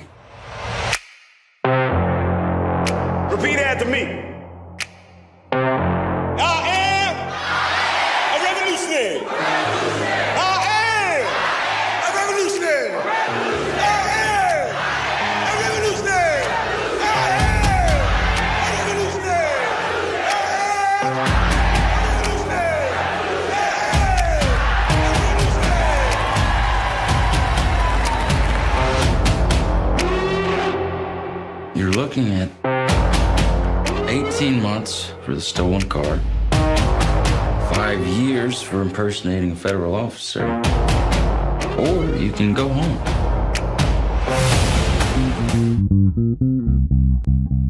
Habla específicamente de las Black Panthers de un, en, en Chicago y de un agente del FBI encubierto. No sé si llamarlo agente, pero sí un, un, un sapo. Un sapo, sí. Traidor. Un traidor. ¿Cómo les pareció? A, mí me gusta mucho, a mí el tema me gusta mucho. El, el, el tema las panteras negras y todas esas cosas. Además, porque siento que cada vez hay mejores directores. Es un tema que les gusta mucho a la raza negra en Estados Unidos. Y cada vez hay gente que lo cuenta de mejor manera. Tanto en, los, en la literatura como en, el audiovisual, en el cine, en la televisión. Entonces me parece que es... Me gusta mucho porque, porque hay gente que lo cuenta bien. Y esta está muy bien contada. Me gustó mucho. La, la actuación de Daniel Kaluuya es, es muy buena. De Lequien Steinfield también es que es el man que es el, el wingman de, de Atlanta, la serie que está en Netflix, que por favor, por los clavos de Cristo, si no se han visto Atlanta, no pasen un día más sin ver esa serie. Por favor. Es obligatoria, muy recomendada. Y tiene otra película, de la Kate Steinfeld, que se llama Sorry to Bother You, que es en una línea, es un tipo de telemarketing, todos son telemarketing, todos son negros, pero tienen que hablar como blancos para vender. Esa es la premisa. Y de ahí sale una película genial. Y él es el actor también. Los dos actores me parecen muy buenos, muy buenos. Me parece que es una historia buena, que es, creo que se queda cortica contando de todas maneras como el contexto y la historia de, de eso, porque creo que las Panteras Negras son más de lo que vimos en, en la película. Pero, pero a mí me gustó, a mí me gusta mucho el tema y, y, y la época y los dos actores. Entonces yo, yo tengo un muy voto muy favorable por, por esta película, que también sé que no va a pasar nada más allá de que alguno de los dos actores se pueda quedar con un premio de reparto. Que, y muy raro que los dos sean actores de reparto en una película. Supuestamente son actores de reparto. Debería haber uno principal y Luis debería haber sido el principal. Eh, pero bueno, yo me quedo con ella. Yo me quedo con ella. Me gustó mucho. A mí, me pareció muy emocional. Eh, claro, el tema es, es polémico porque las panteras negras, gente negra, es las armada, eh, que no se queda callada en medio de una confrontación racial clarísima eh, y el tema lo ubican en los eh, finales de los 70s, de 60s, 70s. por eso se une con el juicio de Chicago, porque está ahí el personaje principal, es el que le está hablando al oído al, al octavo del juicio de Chicago, que no debería estar ahí. Eh, entonces nos meten en las panteras negras adentro. El Judas es el que está con el FBI trabajando, echándole todo el soplo a, los cerdos. Y, el principal, el Mesías, eh, es el duro de las panteras negras de, esa época de Chicago, un jovencito eh, inspirador. Bueno, aquí, aquí todo el tiempo están tirando texto, tirando texto de revolución me gustó en la medida de, que, nada, hacen otra vez la, la, comunidad negra viéndose reflejada en una injusticia monumental eh, de un momento donde, donde el Estado facho eh, hace todo para desaparecerles otra figura importante en un movimiento muy resentido todo el tiempo porque van perdiendo líderes, líderes y cuando se pierden todos los líderes que nos pasan en Colombia, quedan los estúpidos liderando y no estoy hablando Obama, Obama no, no, no se salvó, pero sigue siendo, eh, y es una crítica editorial mía, metimos un presidente negro, pero al final eh, resultó ahí, tibio, como porque realmente la gente tesa de la comunidad negra, eh, hizo que Obama existiera, ¿cierto? Toda la resistencia, todo lo que ellos han, luchado por sus derechos hicieron posible que un presidente negro existiera. Pero detrás de eso hay un montón de muertos, un montón de gente importante que se les fue. Y esto no lo sabía yo. O sea, la película me dio luz y otra vez, como dice Carlos, lo pone a uno a investigar, a leer, a quererse eh, eh, leerse libros y como dice Santiago, eh, verse Atlanta, la está aplazando, pero, pero yo no sé por qué, o sea, tengo que verme, la Chicago pasa muchas cosas, es muy importante y Atlanta narra eso y, me estoy regañando a mí mismo, gracias Santiago, seguro le doy play ahorita. A, a, mí, a mí, me gustó, a mí me gustó realmente la, la, la película. A mí me, me, me, me quedó gustando. Las dos películas me quedaron gustando. Además que queda uno con unas ganas de ir a Chicago y romper todo, pero Chicago de los 70, no el de ahora. Pero ya no puede, vamos a crear el tiempo, güey. Sí, ganas como de coger a todos esos tombos, a todos los policías, a todos esos jueces, pero bueno. Ahora, las actuaciones son muy buenas. En las dos películas de Chicago, las, las actuaciones son muy buenas. Ese. Sí, en ambas. Y, y son dos películas, también creo, donde siempre están pasando cosas, como que siempre hay un, un, diálogo en esta, por ejemplo, en Judas and Black Messiah, los, los discursos como lo que decía Juan ahí alrededor de la revolución, tiene unas escenas también como muy fuertes de, de lucha, de resistencia, creo que son las películas como que no se quedan quietas nunca, como que incluso eh, ves que pasaron las dos horas de la película y sucedieron un montón de cosas en la pantalla que hay que darse una pausa y ver que todo eso que sucedió en ese momento. Ahora, un detalle. Si alguien la escucha, nos está escuchando y no la ha visto, por favor quédese para el epílogo y los créditos finales. Sí, sí, sí. Créditos finales. Es, o sea, no, no, no, lo contaron en la película, pero cuando lo ves en ese epílogo, pues decís, ¡ay, marica! O así. sí, sí, sí, muy buena, muy buena. Por favor, quédense en esa parte y lean hasta el final qué pasa con todos ellos. Para pasar a la otra, no va a ganar nada Judas y el Mesías Negro, pero, pero qué bueno que está ahí en esa lista y no, no tuve la oportunidad de verme. Yo, yo creo que se va a robar el del actor secundario. Creo, creo, creo, creo que alguno de esos se, se va a llevar. Sí, a mí me parece que Sacha Baron Cohen hizo un pedazo de papel y creo que se lo va a llevar. Pues ahí es donde comienzo yo a meter como mi, mi corazón, pues no sé. Yo, yo creo que a Sasha le van a regalar algo por ahí por Borat, no tanto por, por The Trial. Pero hay que ver. Y nos queda una sola película en esta lista de los nominadas a mejor película y es la otra apuesta de Netflix.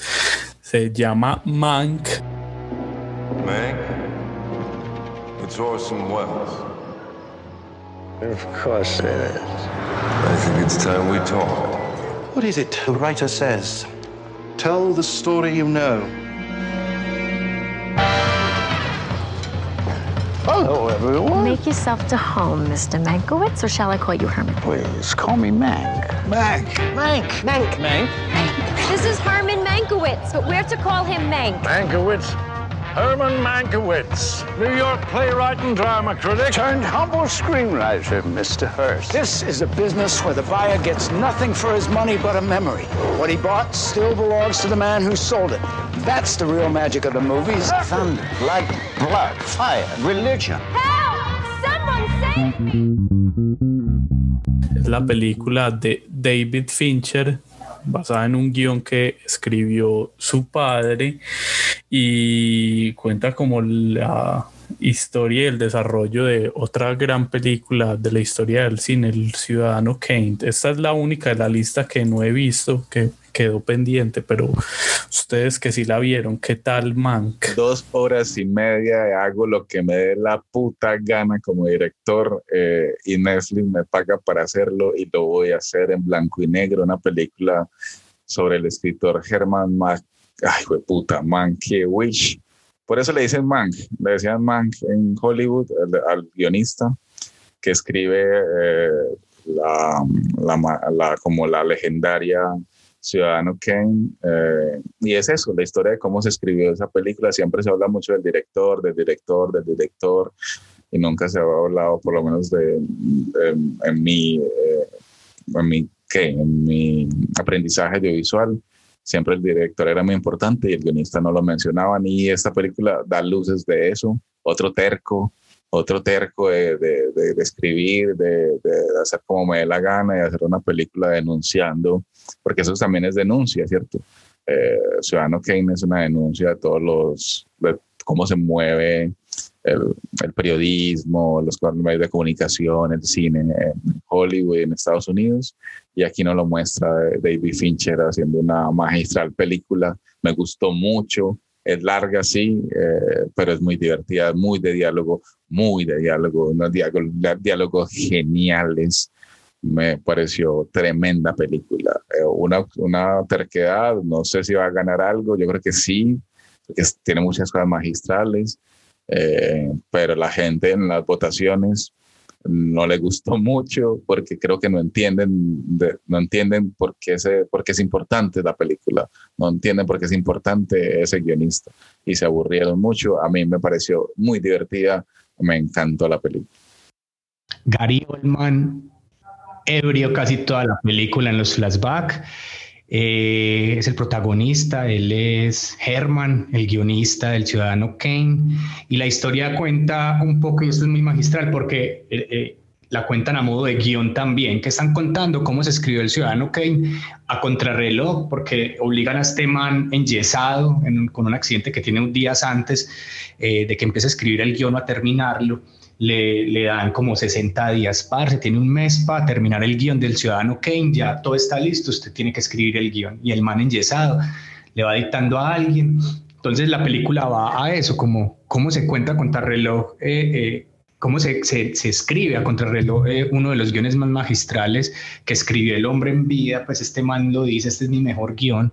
Eh, y volvemos al pasado en ciertos momentos de la historia de esos 30, del cine de los 30. Entonces vemos la Metro Goldwyn Mayer cómo funcionaba por dentro, un poco con, con malos manejos, pero haciendo películas y vemos como ese Hollywood de los 30 y de cómo se estaba cambiando y se estaba llegando al cine sonoro ahora y que necesitábamos guionistas para que escribieran diálogos poderosos y este man era uno de los que hacía diálogos poderosos en ese momento, pero era un man que metía el dedo en la llaga, que era imprudente, que, que era un borracho de esos que no, no, hablaba chimba y le gustaba a, le gustaba exponer también su punto de vista en las farras o en, o en, los momentos menos adecuados, pero nada, era un man que no se quedaba callado ante, ante su posición eh, cultural, política y social de la vida. Eh, y el director lo cuenta a modo de guion, escena 1, exterior, cada vez que estamos en una escena diferente o que hay un flashback o que la película va avanzando, eh, nos van contando a modo de guion, porque eso es lo que estamos haciendo, escribiendo un guion.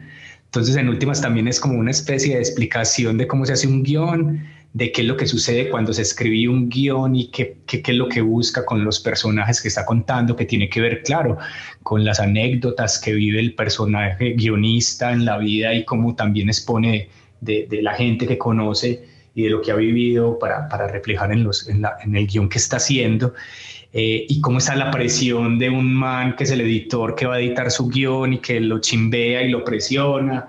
Cómo está ahí también Orson Welles, que lo hacen ver como un piro ahí, como listo, el genio de la radio, pero acosando, estaba, porque él era un actor también, era productor, era director, el marica no, todo. Entonces también un poco la presión desde de ese parcero ahí como con y había un asunto legal, como que este man dijo, la chimba, eh, al principio cuando necesitaba plata y ya no lo, la, historia no lo cuenta, pues en, algún, en algún momento en esos flashbacks no, le dicen como, par, si usted no, el man está mal de trabajo y, y, Orson Welles le ofrece trabajo y ese man acepta ahí como una cosa legal de no salir en los créditos. Entonces, al final, por eso un poco lo que decía Juan, uno, uno termina como conociendo esta película solamente con Orson Welles y hay un lío jurídico siempre ahí detrás con, con, el gran guionista que lo hace Gary Oldman y que Santi creo que va a decir un montón de cosas de Gary porque qué hijo de puta películas se hace. Y, y, los otros actores que rodean pues porque hay muy buen elenco y, y, las escenas de diálogos en la película son muy poderosas pues lo que se dice y lo que se plantea en esos locos después de esos locos años 30 después de la depresión qué es lo que pasa en Estados Unidos en ese Hollywood de los Estados Unidos en ese Hollywood. Yo voy a ir por otro lado a mí me quedó faltando no sé. Le quedó faltando dos horas y media, güey. Sí, yo, yo, es que yo creo que Mank, así como The Five Bloods, como El Irlandés, como, como el mismo Roma, son del permiso que les dio Netflix a todos estos grandes directores de hacer su película que tenían engavetada, que los estudios no habían podido hacerles. Les dijo, vaya y fúmensela y diviértanse. Y chévere, y salen cosas buenas, porque Fincher es muy bueno, porque eh, es muy bueno porque a Cuarón le salió muy bien Roma. Bacano, bien. Pero no sé, no sé, o sea, sí, y voy a ser muy caprichoso. Si vos me decís Fincher, haceme Man o Fincher, seguime haciendo Manhunter, te digo Fincher, seguime haciendo Manhunter, por favor. Gary Oldman es un actor del carajo, bestial, la historia es muy buena. Hollywood de los 30 y de los 40 es más entretenido lo que pasaba en Hollywood que lo que producía Hollywood. Estoy totalmente convencido.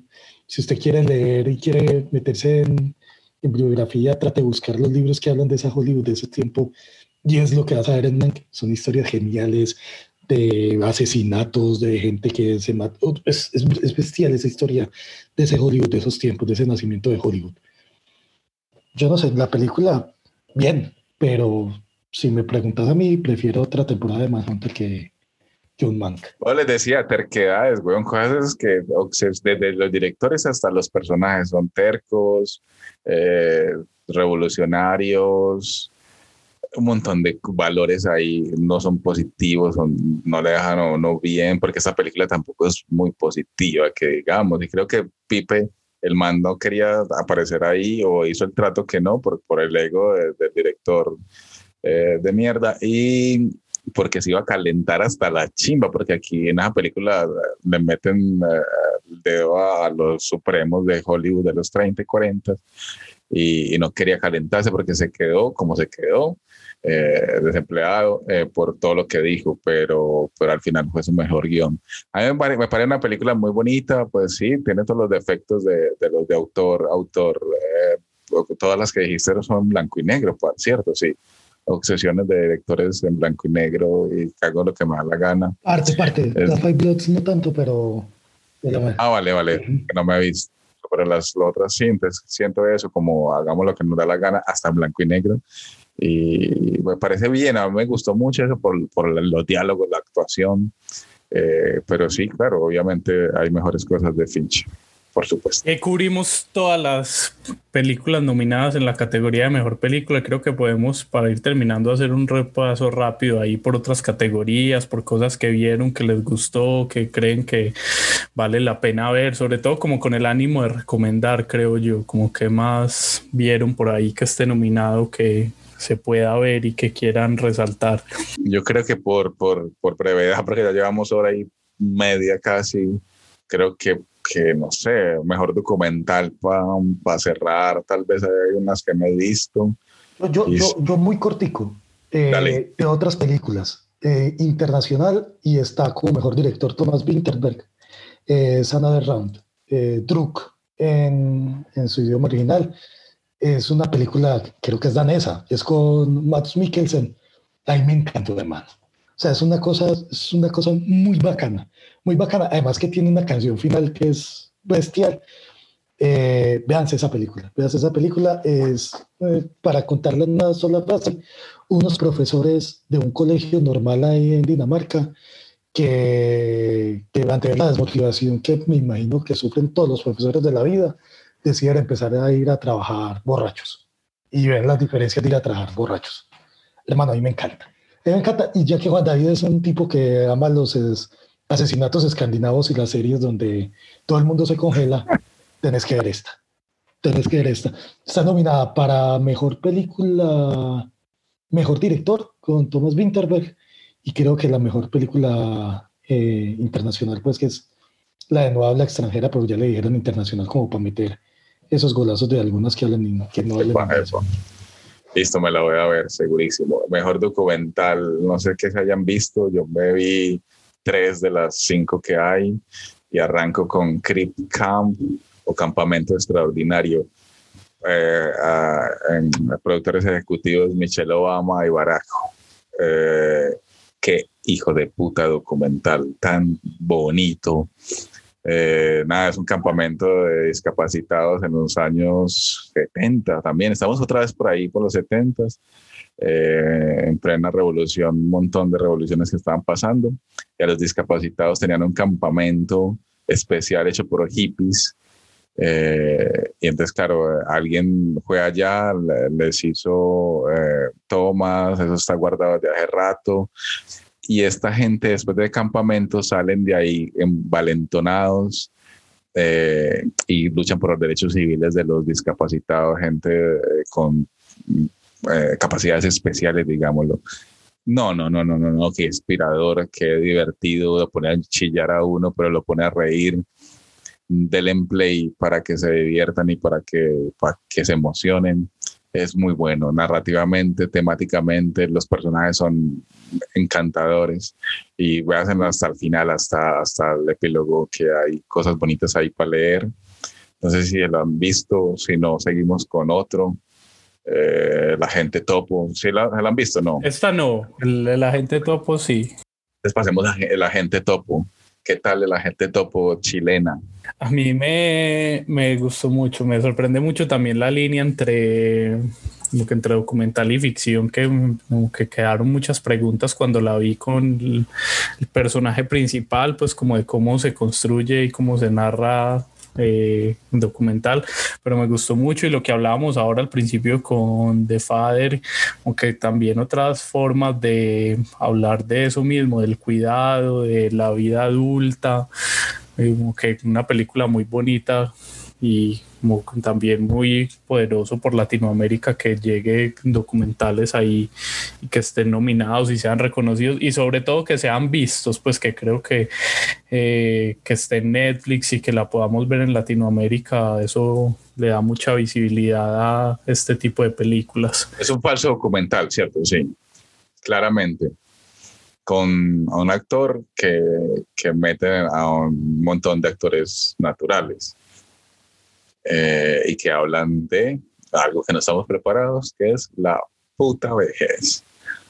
Muy bonita, me pareció un encanto, un encanto. Hay que esperarla, hay que tenerle paciencia, no la puede ver con sueño, eh, no la puede ver como a la carrera.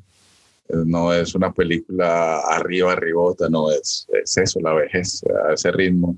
Y es en un, en un, en un, ¿cómo se llama eso, marica? ¿Cómo lo llaman en Chile? Centro de de vejez, era un ancianato, diríamos. Un ancianato. Un ancianato, un ancianato. A mí me gustó mucho, me gusta. Hay que esperarla, tenerle paciencia, pero la sensación final de, el corazón queda muy calientico, me parece a mí.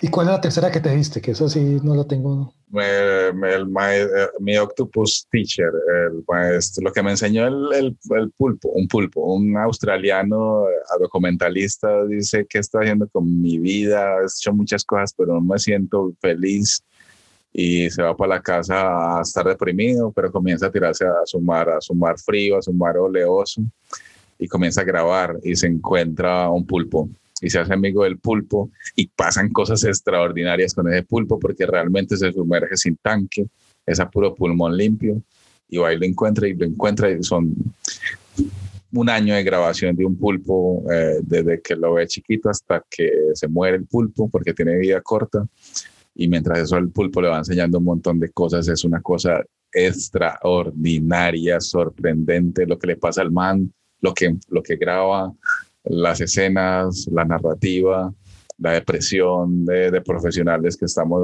no sé, cómo, como que está haciendo con mi vida, es una cosa maravillosa.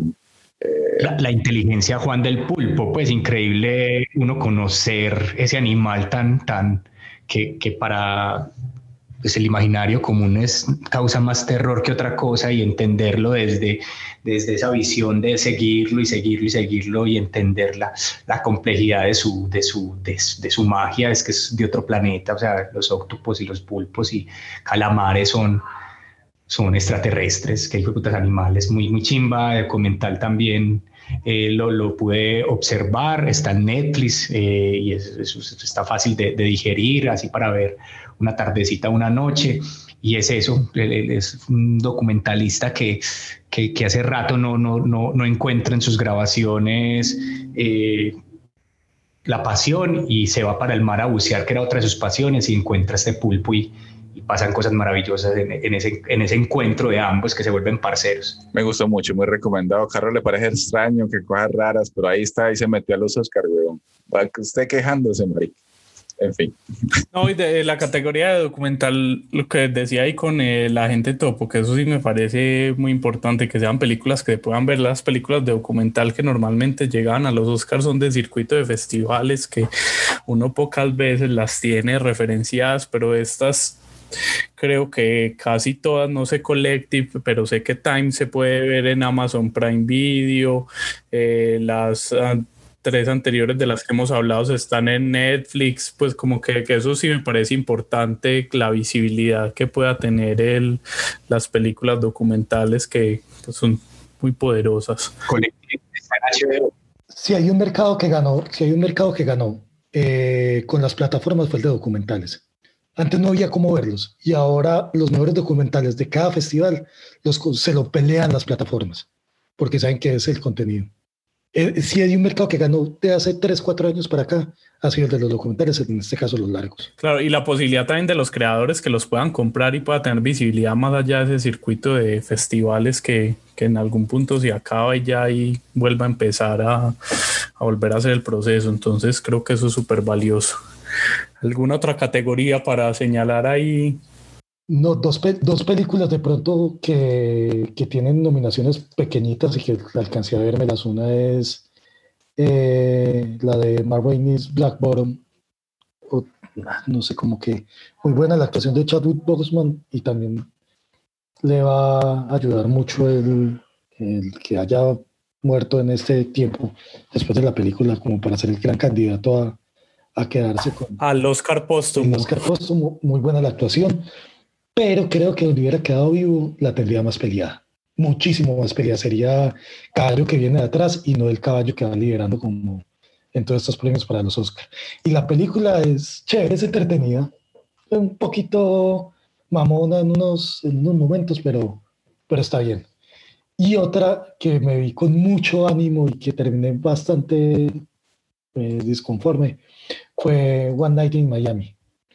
Quería ver cómo se unían que era verdad esa amistad entre Mohamed Ali, entre Malcolm X, entre este cantante Sam Cooke y el jugador de fútbol americano, que obviamente gustándome el fútbol americano, es el que no me voy a acordar el nombre, pero bueno, ¿qué más vamos a hacer?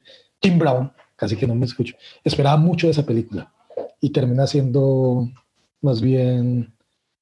Por eso no quedó entre las mejores no quedó entre las mejores películas y solamente se ganó por ahí un par de nominaciones a actores y creo que, a la, que al guion original o algo así. Pero, pero, si usted tiene la posibilidad y prefiere, no quiere repetirse de Tila Fea, pues véase las dos películas, es mucho mejor que repetirse de Tila Fea o ver I Care and Love You, que creo que se llama así, la de Rosamund Pike, que me aterró realmente y que todo el mundo le fascina en Netflix. Pero bueno, son cosas de gustos. Yo hago una seguidilla de recomendaciones después de esa una noche en Miami.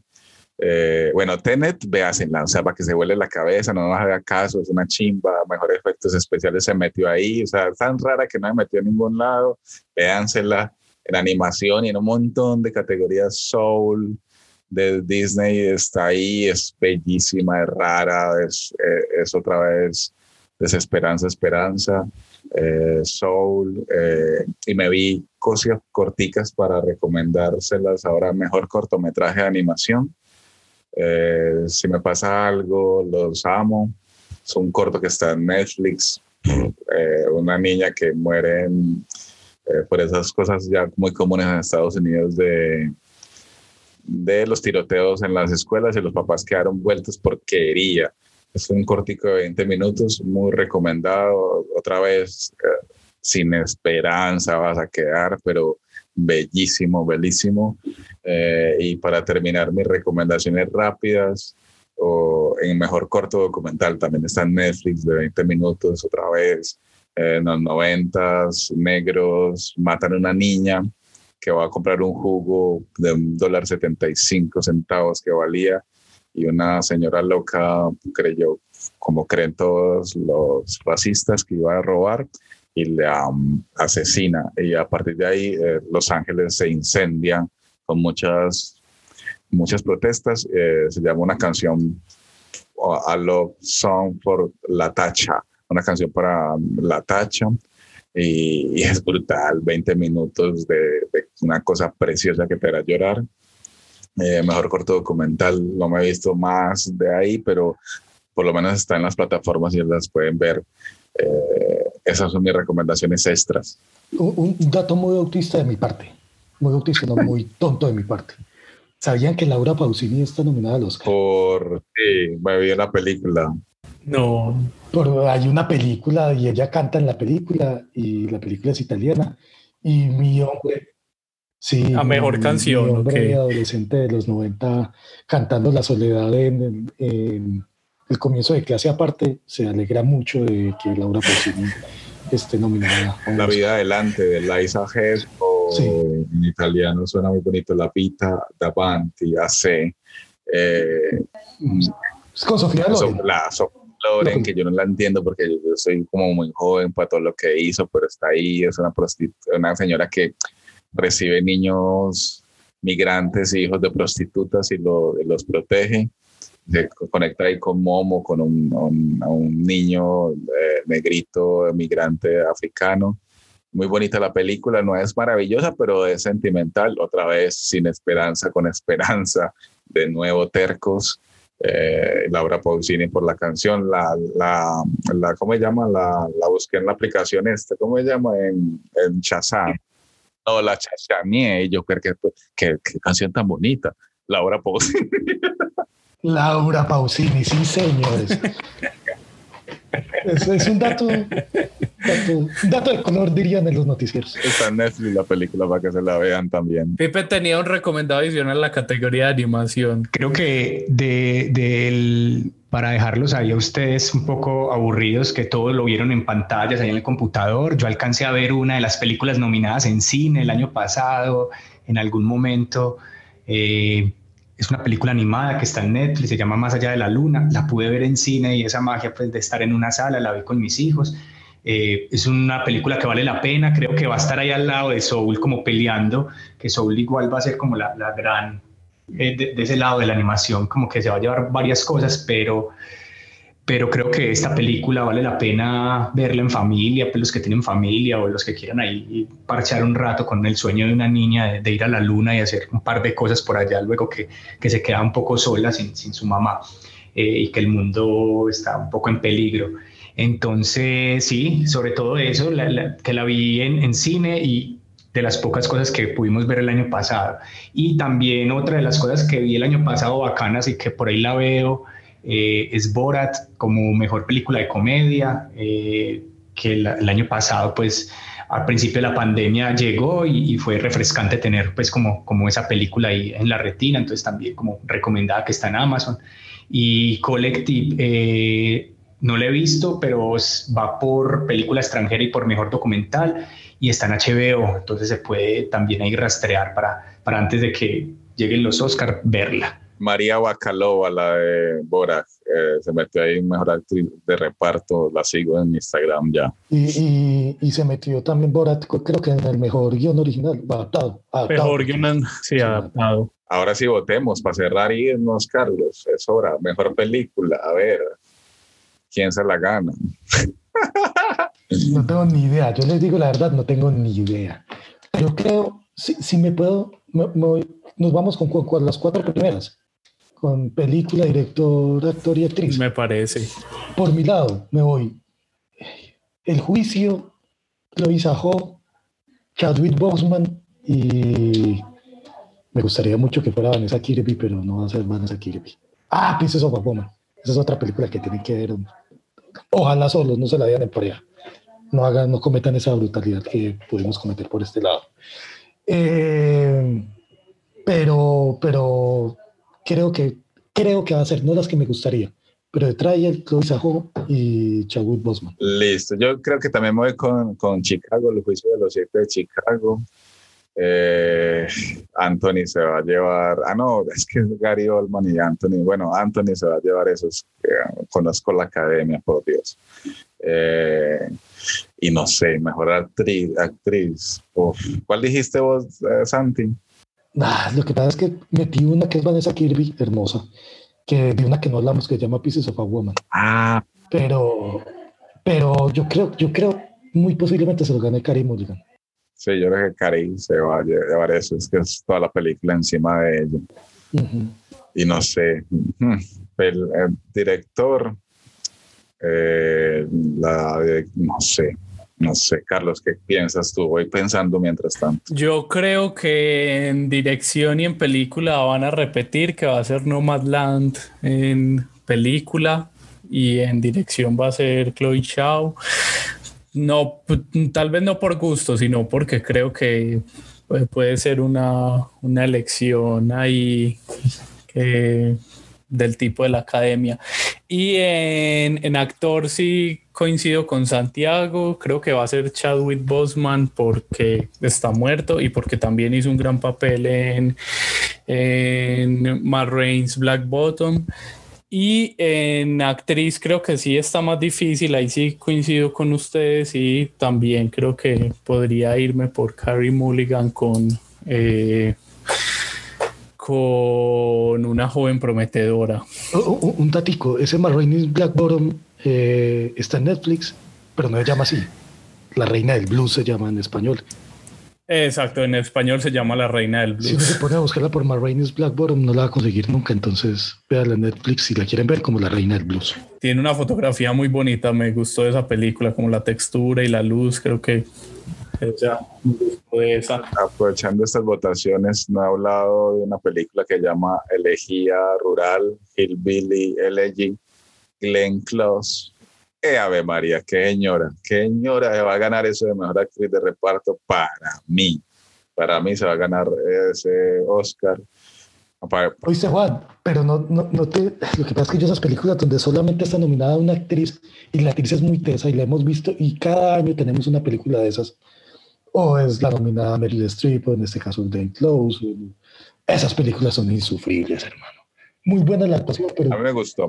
Pero casi siempre esas películas, uno, pues, lo que pasa es que no tenemos tiempos, pero si uno se fuera atrás a buscar en los premios de cada año, siempre hay una película de esas, con una nominada de esas, muy tesa, pero que la película es muy insufrible. A mí esa elegía rural me encantó porque vengo de un pueblo, yo nací para ser cogedor de café y, me insistí en ser, ahora no soy mucho pues, pero salí el hueco donde estaba, entonces me tocó el alma, pero sí es muy de nicho y es muy de autor y me pareció encantadora esa película, Santi, pero, pero entiendo pues la crítica y... Eh, pero sí me pareció y creo que Sacha se gana mejor actor de reparto. Y de director no tengo ni puta idea, ni puta. Yo creo que director, yo creo que la más fácil es decir que la de Nomadland es la mejor directora. Creo que esa es la... Y, y, si te tuviera que apostar por una casi segura, es esta chica. ¿Por qué? Porque hace, porque es un director, eh, hace lo un gran director, con muy poquito hace mucho. Y yo creo que por eso puede llevar las dos. Y les gusta, y además fue vetada en China por hablar de China. Y No, eso es una vuelta que eso está más asegurado ese premio. Y Pipe, ¿se atreve a dar alguna categoría, alguno pues en mejor película, yo creo que van a haber sorpresas y, de pronto, pues no es tanta sorpresa igual porque está nominada a muchas cosas. Entonces, eh, Mank, por todo lo que hay detrás, película blanco y negro, eh, la historia que cuenta, podría ser una de las, de las ganadoras. El actor, eh, me quedo con, el, con Anthony Hopkins, que creo que en El Padre, por lo que vi, por lo que hablaron ustedes, podría ser una gran, gran, pero también con Gary Oldman, pues por, por su interpretación. Eh, en mejor actriz, creo que Karen Milligan, por lo que se ve también con la joven prometedora, es, seguro que se lo lleva. Eh, y el mejor director, no sé, yo creo que No Lad, por todas las, las, posibilidades que tiene ahí de, de, de ser diferente y de, contar esa vida poderosa de la gente que, que, que, tiene casa y a la vez sí tiene, pero que está rodando por el mundo o por los Estados Unidos. Eh, yo me voy por el, por, el, feminismo. Emerald Fennel se va a ganar esa vaina mejor directora con una joven prometedora. Algo va a pasar ahí. Vamos a ver, vamos a ver. Sin importar lo que nosotros hayamos dicho, porque no sabemos y no tenemos ni idea de nada, ni votamos, ni somos de la academia. Y en el caso mío que no sé nada, yo veo mucho, pero no sé nada.